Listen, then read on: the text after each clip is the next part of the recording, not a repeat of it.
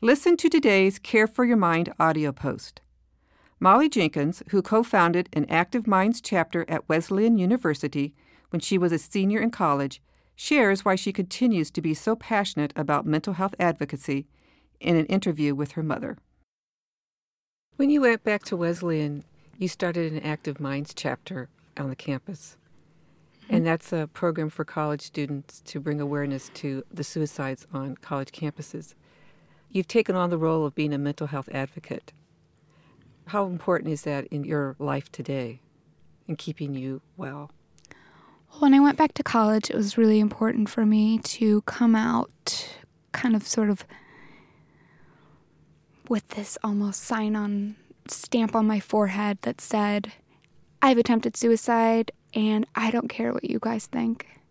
Because you have to remember, I was going back to a campus of people that had avoided me and who, that whole time that I was home, had not spoken to me and who had shown kind of zero interest in um, pursuing a friendship with me.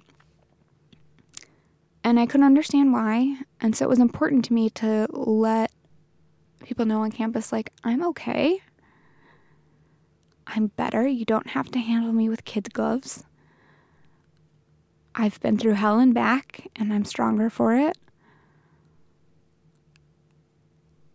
And it was also important for me because to to have that message of um, being open about my suicide attempt um, on campus because I knew that there were other people that felt that way. And I knew that they were like me, suffering in silence, like I had done before. They were just, you know, in their dorm rooms being quiet about it. Um, and I think, you know, I think that the suicide of my good friend Dan, um, when I was in recovery, you know, my friend Dan took his life. Um, and that's always played an important role in my advocacy because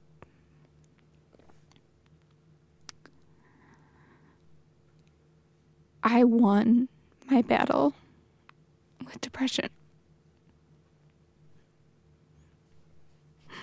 And Dan didn't. And there's nothing that made us different. You know, it's not like I had more willpower it's not like I was had better family support.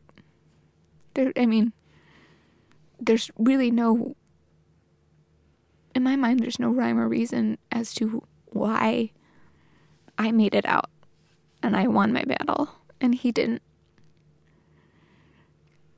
So it was important to me that, like, I knew that I had been given this gift and I knew that it just as easily could have been a situation where I had died. So, knowing that I had been given a second chance, it became really important to me to let people know when they can intervene, you know, when they can speak up and say how they're feeling about themselves and to not be afraid of talking about suicide and not be afraid of the feelings that you have.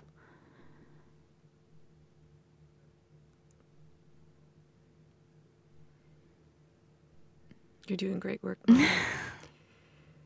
I'm very proud of you. Thank you.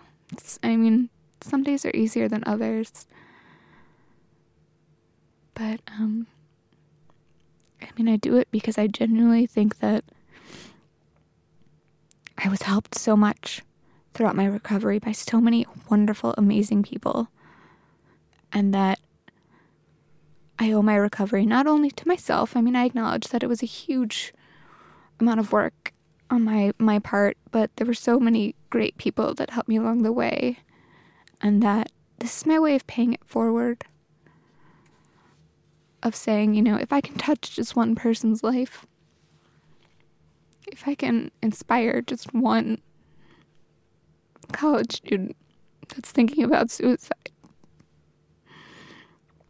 if I can inspire them, just one person, to talk to someone,